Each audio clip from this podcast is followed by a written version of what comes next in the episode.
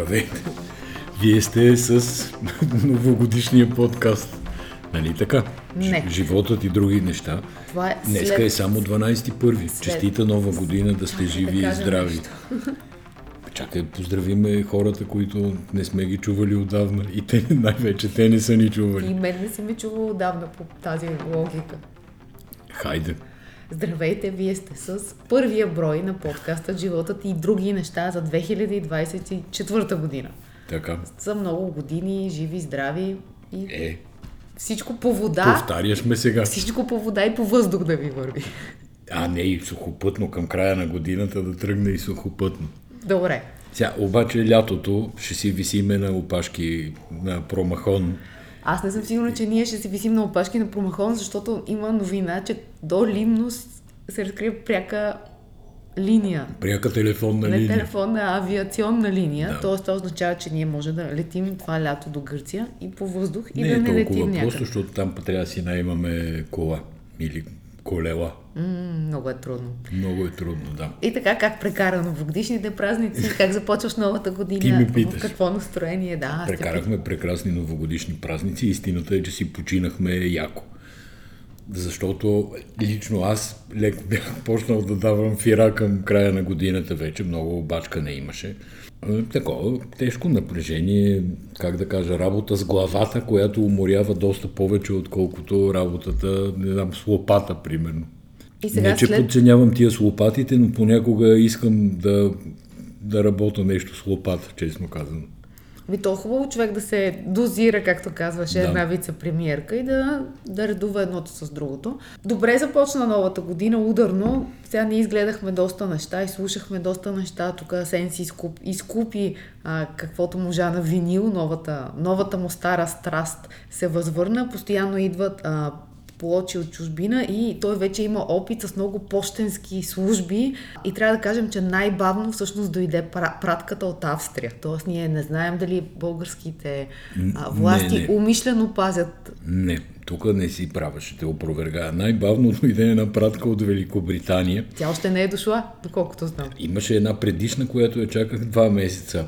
Тогава ми обясниха, че имало стачка в Royal Mail, Така. нали, британските по- почти. Сега уж няма стачка, но пратката си седи на статус приета от 4 януари, днеска е 12. Мисъл, не е тръгнала още от Великобритания, ще видим кога ще дойде. А тая, за която говориш от Австрия, Тя, тя също беше изключително не, тя дойде бавна. от Австрия до България бързо, за три дни, след което тук някаква българска фирма, сега не искам да споменавам имена, но една от, не от най-големите, но от достатъчно големите куриерски фирми, 10 дена не могат да ми я доставят от София до София. И днеска след като се обадих и казаха, нали, изразих, да кажем, известно възмущение, 15 минути по-късно се оказа, че могат да ми я доставят. Ходих до офиса, който е тук наблизо около нас в квартала, където се оказа въпросната пратка, нали, с две грамофонни плочи. И вътре видях абсолютен хаос, лошо менажиран персонал, възрастни хора, които Тоест, си твоята версия, извинявай, пътя че между те прекъсвам, някакви... представихме си го вече. Така. Благодарим ти за, за образа. Между планини с кашони. Разбирам. И Тоест, ти не смяташ, че австрийските почти отговарят реципрочно на българските митници, които бавят пък Не бе, не бе. тировете пътуващи към Австрия. Всичко Просто си пише в интернет. Да, австрийските почти бързо се справиха, но нашите меринджеи тук много е зле положение. Между другото, не знам дали прочете една новина от тази седмица. Става дума за един филм по британската ITV, който е за почтите. И абсолютно бих казала на дори фантастичен казус. Става дума за 230 души почтенски служители на британските почти, осъдени за присвояване на средства. Години наред по най-различни почтенски клонове, техните шефове гърмят и се доказва, че те все едно крадат пари. Всъщност става дума за някаква грешка в софтуера, която 16 години тази грешка излиза тук и там. Аз прочетох статията, наистина, нали, филма не съм гледал, но прочетох статията в правили България. софтуера. Направо е потрясаващо, да. И, и в крайна сметка един от осъдените започва да прави разследване, докато не доказва и не спечелва дело, но от 260 човека мисля, че само на 93 са отменени присъдите. Останалите или са се ги излежали, или са починали някои, защото то, това е свързано с целия стрес от това да бъдеш обвинен като престъпник и да не можеш да докажеш, че нищо не си присвоил. Това го гледаш и си казваш, ма наистина ли в държава като Великобритания това може да се случи? Ема, ние сме коментирали случая с Боинг, където в държава като Съединените щати отговорни за двата катастрофирали Боинга, малайзийския и там кой беше още един с... Етиопия, мисля, че Да, беше с другия. почти 400 жертви. Намериха се виновни, всичко се размина с това, че уволниха изпълнителните директори им раздадоха по 30-40 милиона долара компенсации за уволнението. И защо го казвам? Защото това е в контекста на изфръкналата врата от миналата седмица, пак на същия модел Boeing Max. 737 Макс. 737 Max и не знам кой ще лети с тия самолети вече. Те за И- сега, доколкото разбирам, не летят. И какво? Има не летят а, 737 MAX 9, но и той има 8, има 7 и си летят. Така че, ако за такова нещо, за 400 жертви, за доказана злоупотреба, липса на контрол, нали, там цялата история с загиналите беше, че бяха ръгнали един софтуер, за когото не бяха предупредили пилотите, който софтуер навеждаше автоматично носа на самолета надолу. Да, спомням си, че ти гледа документални филми след това. Направо и- беше потрясаващо. Та, за едни 230 британски почтаджи или да го правиме на въпрос. Друга новина, която доста, доста изненадваща дойде за мен. The New York Times излязоха преди няколко дни с новина, че Илон Мъск редовно употребява наркотици. Изброяват партита, видове наркотици, хора, които са били с него. И в общи линии се базира информацията на близки на Мъск, близки негови приятели и роднини, но и колеги. Колеги от офисите, доколкото разбрах, които са изразявали силни съмнения за това той как изглежда на бордове на директори, на някакви оперативни заседания. Или и не само нататък. това, според мен, ако гледаш Мъск как пише в Твитър, реално той, ако не беше собственик на Твитър, мисля, че нямаше да може да има Твитър акаунт при, при, при тези Така, позиции, така, които да. заема. Възползва се от служебното си положение в случая. И тя, тази новина може да се разгледа от много, от много аспекти. А, сега мен това, което ме впечатли е първо да кажем кой, кой го пише това. Журналистката е журналистката, която разкри тези Facebook файловете, Facebook Files, в които ставаше ясно, че мета са абсолютно в цялото си знание за това, че текат най- Провокират реч на омразата, пропаганда, да. злоупотреба толерират с всъщност страсти скандали, човешки. диалози и така нататък. И същата, същата жена, журналистка, която получи много награди за Facebook Files, вади тези данни за Мъск. И сега слушах един подкаст, който, в който един лекар доста подробно обяснява какво е кетамина, защото има нещо като епидемия от употреба на кетамин в сред, IT средите, всичките стартъпи, които вече са Това е големи сега какво новия кокаин, новата марихуана, какво заменя кетамина. До, до приятна, нарича тя, той лекар е специално, я нарече приятна дрога, която дава иллюзията и въобще чувството за откъснатост. Хем си тук, хем обаче по някакъв начин се рееш и наблюдаваш нещата. Не знам дали си спомняш в един от сериалите, които гледахме с удоволствие и сме коментирали, Добрата битка, където ставаше дума за една юридическа кантора и едната от съдружничките Даян Локхарт. Даян Локхарт. Та е една супер актриса, между другото, възрастна жена, шапка и свалям за Кристин Барански се да, казва актрисата. енергията, начина по който играе и така нататък. Та, в последния сезон тя ходеше при един доктор, който и вливаше микродози кетамин. И тя живееше в едни Lucy in the Sky with Diamonds. Леко в облаците с слаби халюцинации, такива приятни. Представяше си разни нещата. Оттам аз научих за този кетамин и сега като прочетох за Мъск, всъщност свързах две и две и че то всъщност е очевидно някаква голяма тенденция там в най-вероятно повече в западните щати, Еми, отколкото в се, за, източните. говореше се за такъв тип клиники в това, което слушах от лекаря. Той каза, че в Силициевата долина, едва ли не това е, а, нали, никой не пие вече алкохол, защото всичко, всички правят микродозинга. А, ако си спомняш Матио Пери, който почина в края на миналата година, също в а, разследването показа, че в кръвта му са открити следи от кетамин. Да. Сега ние но, да не станем този... като Петър Волгин тук и да, нали, но... да убиеме Америка, така да се каже, и да загниеме капитализма.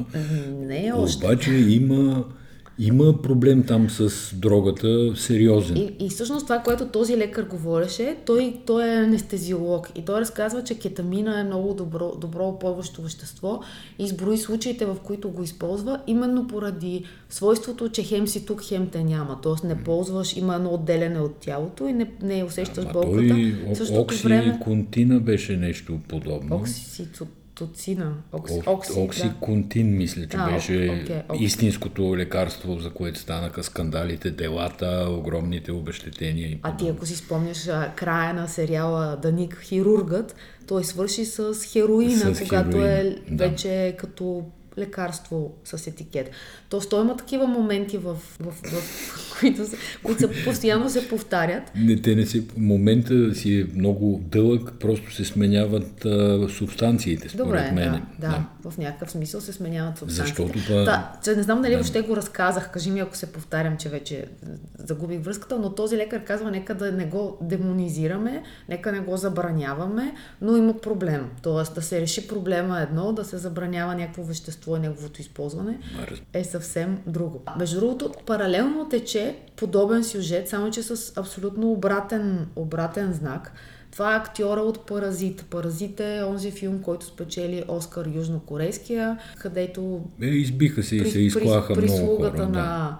на едно богато, богато семейство. Превзе им къщата. И докато тя ги нямаше, да. да, разполагаше се там, готвеше си в техните съдове, търкаляше се. Хубав филм беше, много награди обрадо, ако правилно си спомням. Главният герой се самоуби преди съвсем наскоро, защото... Ама истинският човек не е главният герой от филма. Актьора. Да, актьора се самоуби, защото е обвинен в употреба на наркотици. Само, че за разлика от Съединените щати, Южна Корея дори не е на марихуаната гледа като строго забранено вещество. Между другото, Мъск беше пушил трева при Джо Роган в в подкаста. И само да довърша за Мъск, къде е проблема, може би, че той има достъп до особен тип секретна информация заради работата си с американските служби по космическите програми така, и НАСА.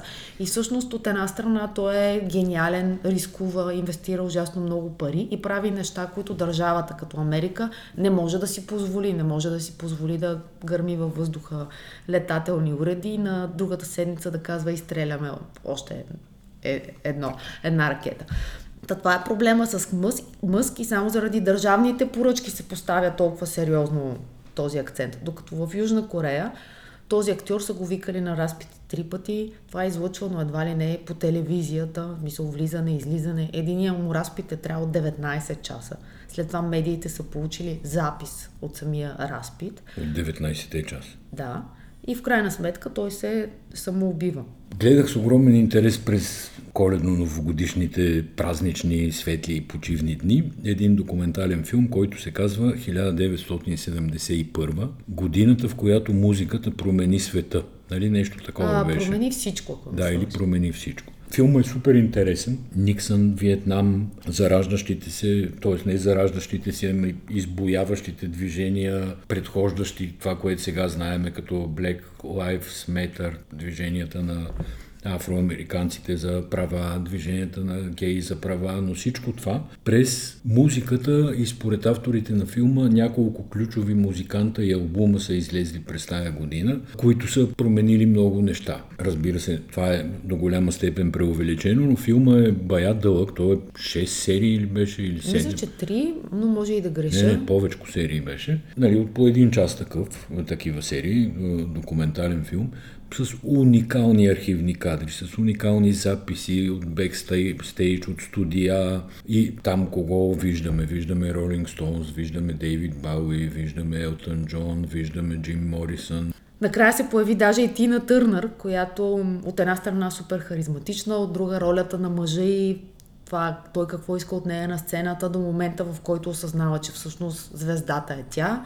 И тя също осъзнава, че е звездата. И всъщност и това беше... жертва на домашно насилие обаче. И оттам всъщност тръгват а, други истории. Наистина филмът е хипер интересен, включително това е годината, в която официално се разделят Битълс, този Джон Ленън се мести си около да живее в Нью Йорк, навързани с страшно много събития и една много интересна амалгама от политика, социални движения и рок, сол, кънтри и там всякакви там, възможни там също музикални... имаше за войната на държавата срещу опиятите. Имаше Аз там се епизод. сетих всъщност, че те казват даже по едно време във филма, че 90% ало, има един велик китарист там, Слай се казва, Така.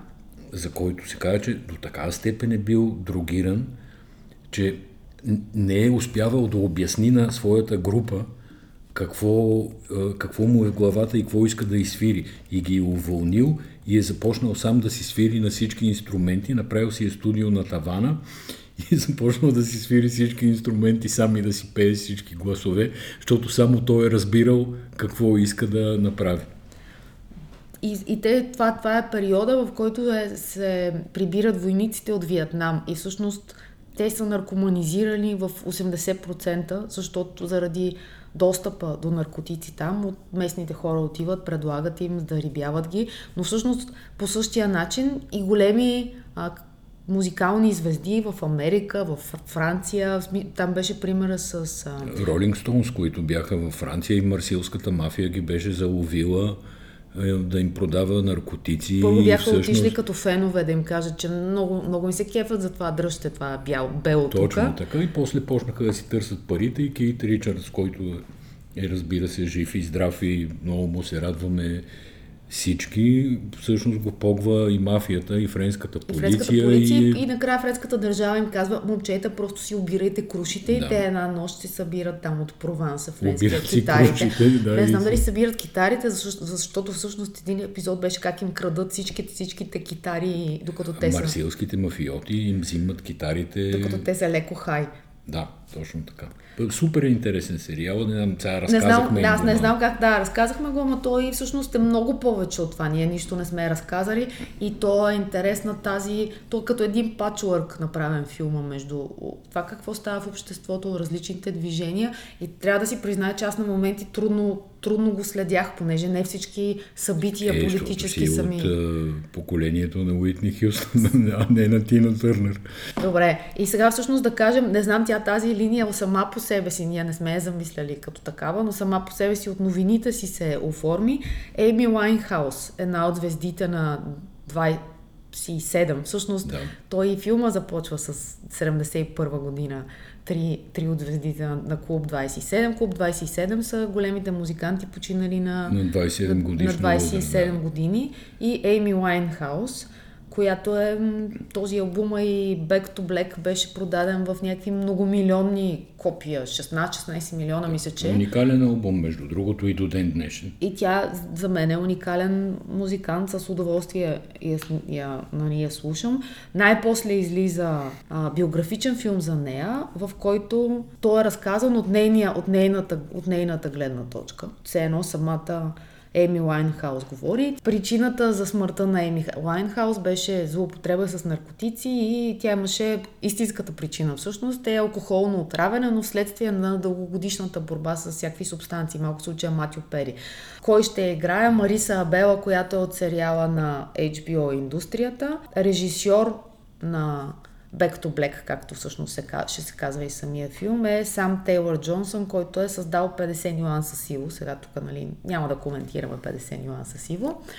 Трейлър сме видяли, това е за момента. И Добре. горе-долу тук приключваме с, с, наркоепизода. с наркоепизода. Може би по линия на, на филмите да кажем нещо интересно друго. Това беше... Ми ако ни слушате преди неделя предстои, ако ни слушате след неделя вече е минало, но събитие, което аз лично очаквам с огромно нетърпение, а именно поредния сезон на True Detective по HBO. Това е, те, как му викат там на английски, франчайз, който е пети, шести сезон, не съм сигурен точно. Няма значение кой номер е сезона. Сега Действието ще се развива в Аляска. Джоди Фостер мисля, че е в главната роля. И като цяло това True Detective е един от най-добрите сериали, правени в последните години. Така че чакам го с нетърпение. Аз друго исках да разкажа. Исках малко да, да направя преход към българската действителност. А не, защо смееш?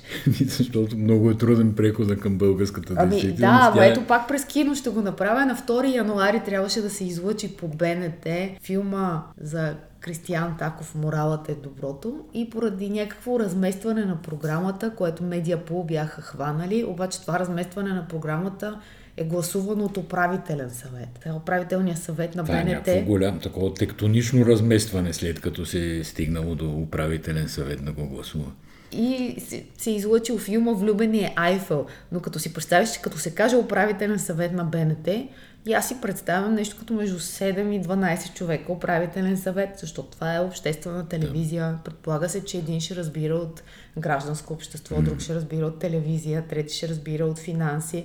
Това е защото не има си чела закона за радио и телевизия. Трима души. кой- души. Който казва, че изпълнителният директор сам си предлага управителния съвет и СЕМ няма право да му го коригира. Ма как е Тоест, възможно трима души? Това е обратно на, всичк, на цялата логика на управление на търговски предприятия, където управителният съвет всъщност е основният управляващ орган, а изпълнителният директор изпълнява решения на управителния съвет. В БНТ, предполагам и в БНР, т.е. не предполагам, ами сигурно, някакси пирамидата е обърната. Да не говорим, че всички са с изтекли мандати. Кошулков кара вече на версия още един, управителния съвет също. Но какво ги е изплашило във филма за Кристиян Таков, че да го сложат в програмата и да го извадят и да не му определят нова дата, не знам. Между другото, зададохме въпроси към телевизията, кога смятат да го излъчат, смятат ли да го излъчат. А той филма Сега, си те не са на- не са длъжни да го излъчат, ако трябва да сме честни. не, не са длъжни, но, но филма е най-гледаният документален филм на миналата година. И Той от мина по HBO. Има го в HBO, да, Go, Max, както се казва, Max май се казва вече. Сега е В, Max. да, в стриминга на, на HBO го има. Отделно, за да се направи филма, са ползвани архивни кадри на БНТ и като цяло БНТ има ангажимент обществен да излъчва българско съдържание. Нали? Винаги с българска музика, българско съдържание, да знаеш там дебатите, които текат и няма причина да, да не иска да го излъчи, ако е такава ситуацията. Междувременно пък сценариста и режисьора на, на филма, Веселин Диманов, обяви, че започва да прави документален филм за Милен Цветков, която новина... Ма ще му го излъчат ли? това, това е много интересен въпрос. Да, защото той човека хубаво ще го прави, ама с излъчването. Както виждаш, могат да се трупат зрители и без да се излъчва по телевизията. Всичко Същото може, беше и с а, филмите Второто освобождение. Този филм не, не мина по БНТ и Да, стана... мисля, че и мина стана накрая. Не, преди да, накрая да. Да. но преди да мине по БНТ си стана достатъчно вайрал. Да, стана YouTube. Сега тук не знам дали да не кажа, че тази 24-та година, и предполагам и следващата 25-та и последващата 26-та, аз а, меко казано ще си огранича присъствието в социалните мрежи. Това е такова като тези новогодишните рез- резолюции, Точно обещания, така, които да. даваш. Да. Защо? Установих, че нямам какво да им кажа на нашите братия българи. Защото те всичко си Те знаят. си знаят всичко. И аз нямам, да. Абсолютно по всякакви теми са компетентни. Последното, което искрено ме удиви, един познат нали, от френд листата, но и познат иначе аниматор, режисьор, който дълги 30 години живее и работи в Холивуд с най-там добрите продуценти, режисьори и така нататък.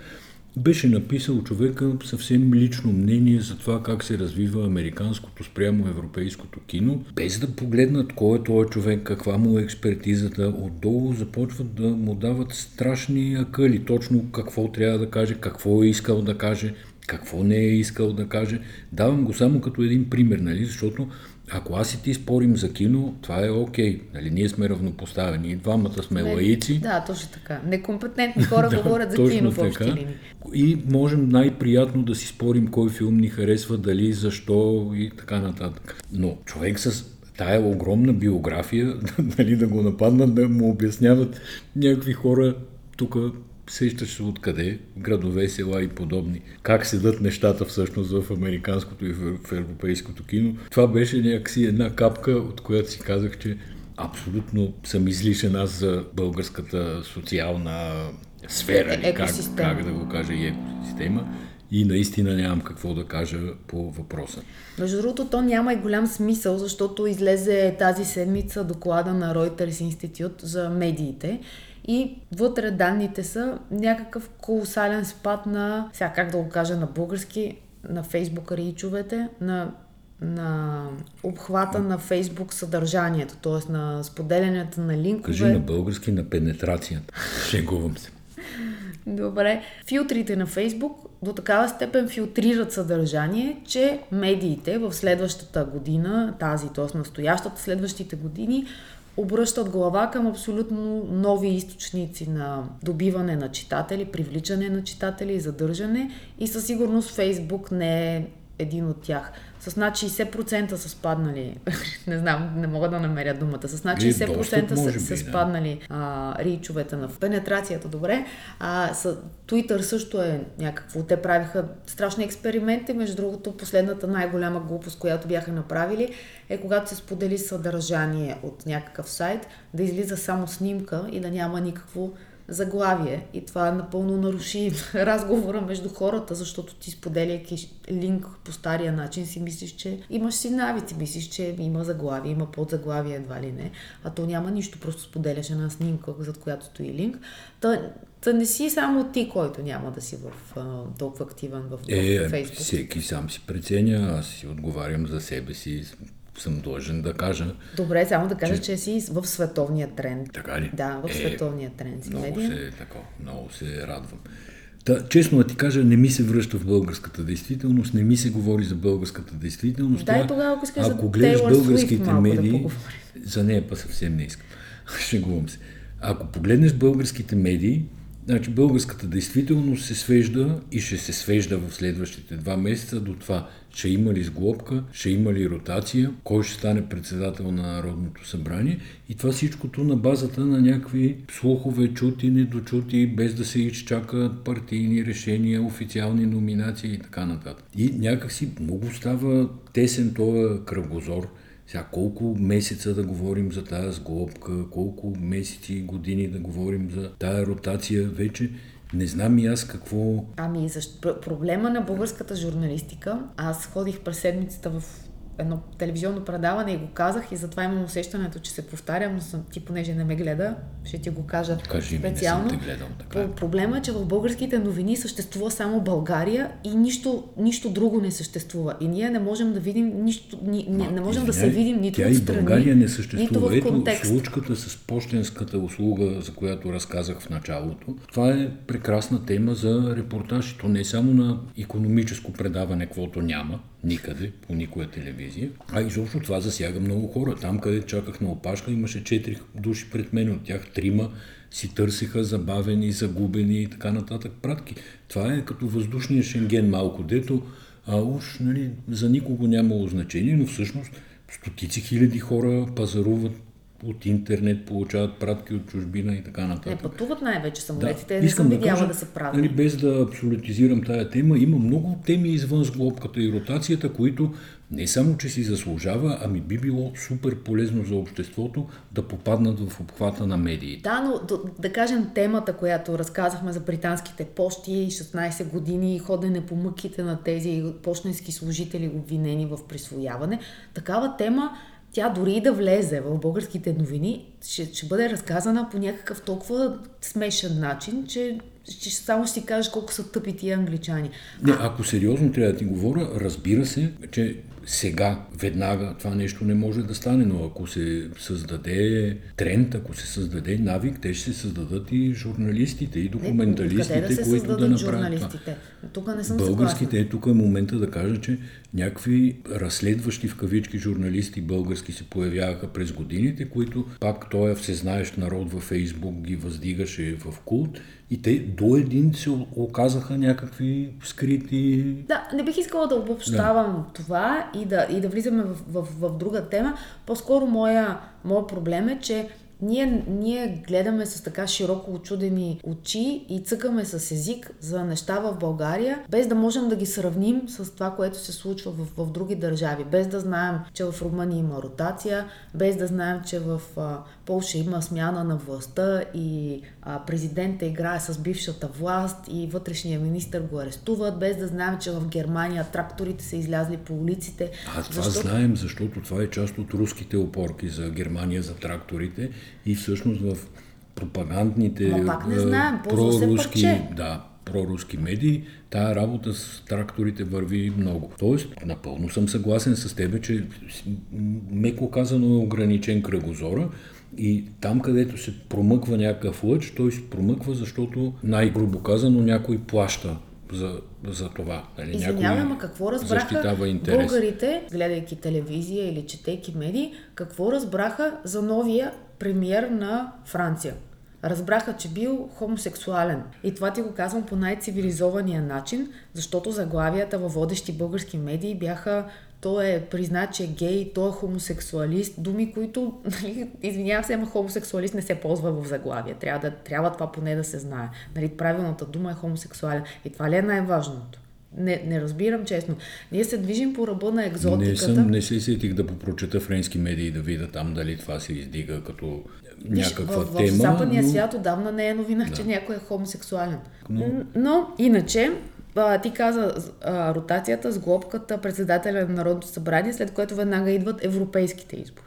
И сега с Тейлор Свифт, като я споменах, не я споменах така просто. О, знам а, коя новина ще кажеш сега, да. А това е защото един от заместник-председателите на Европейската комисия е казал, че хич няма да е лошо Тейлор Свифт, която през май месец идва на европейско турне, да каже на джензитата в Европа, че е хубаво да гласуват. Сега, откъде идват идеята? Тейлор Свифт, когато беше казала в Съединените щати, че е добре младите американци да се регистрират за гласуване и 30, за един ден 35 хиляди души се бяха регистрирали като активни да, гласоподаватели. обаче на фона на нейната гигантска фен база, 35 хиляди души не ми се видяха много. За следващия ден, за един ден. Което а, не означава, ден. че не им е смислен призива там, на който го е отправил към Тейлор Суифт, защото Нали, аз съм такъв рецидивист, гласуващ, как да кажа, и на каквито избори има, смятам, че трябва да се ходи да се гласува. И европейските избори, естествено, нали, гордите българи много ги подценяват, но те са избори като всички други и от това какво прави Европейския парламент и съответно Европейската комисия, която в немалка степен е функция на тия европейски избори, да не кажа, че е в пълна степен също има огромно значение. Ама, Например, се, за миньорите в Маришкия басейн, за тия да чакат с тировете по границите, за тия да летат с самолетите във въздушен или невъздушен Шенген. Тоест... ми мисля, че обсъждахме темата за бързата мода, за дрехите, за сламките, ако щеш, в да. заведенията и пластмасата. Обаче тук българите пак ще, изтърват, ще изтървем един тренд, защото на предишните избори в Европа за първи път от не знам колко години избирателната активност беше над 50%. У нас беше 30%. Тоест, нали, има, вече там започва да се формира съзнание в околните нам държави. Тук още не искат да им гласуват. Че това е нещо важно. А в България, според мен, тъй като и самите медии много, много не, не отразяват нещата и не ги показват в контекст. Идеята е, че някакви хора отиват там да не правят нищо и да взимат големи заплати. А всъщност Европа в последните години беше много важна и продължава да е много важна по всичките глобални проблеми, които ни застигнаха от пандемията до войните, в които в момента Точно се така. намираме. И много добре се видя, между другото, и част от българските евродепутати как се излагат с разните там негласувания на, за резолюциите за Русия. Нашите джензита в редакцията, които са тотални фенове на Тейлор Суифт. Между другото, тя ако каже наистина да гласуват не, младите. Ние ще може... направим през сайта кампания за гласуване за Европейския парламент с най-чисти намерения и чиста съвест. Но има сега двама водещи колеги на подкаст, който е свързан с европейските избори, Джензи, те питаха Радан Кънев, можете ли да ни обясните зелената сделка в 30 секунди? 30 секунди, нали? Това е на, много дълъг формат за социалните медии. И Радан Кънев като, о, не, не мога. Това е нещо, което се случва години наред.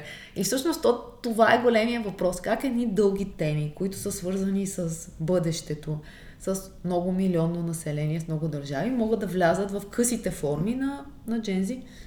То не са 30 секунди на джензитата, това са 30 секунди на TikTok, например. Тоест на проникващите, ставащи все по-къси, все по- как да кажа, абстрактни послания в модерните социални мрежи. И сега кой се, кой се възползва обаче или се опитва по-скоро да се възползва от социалните мрежи?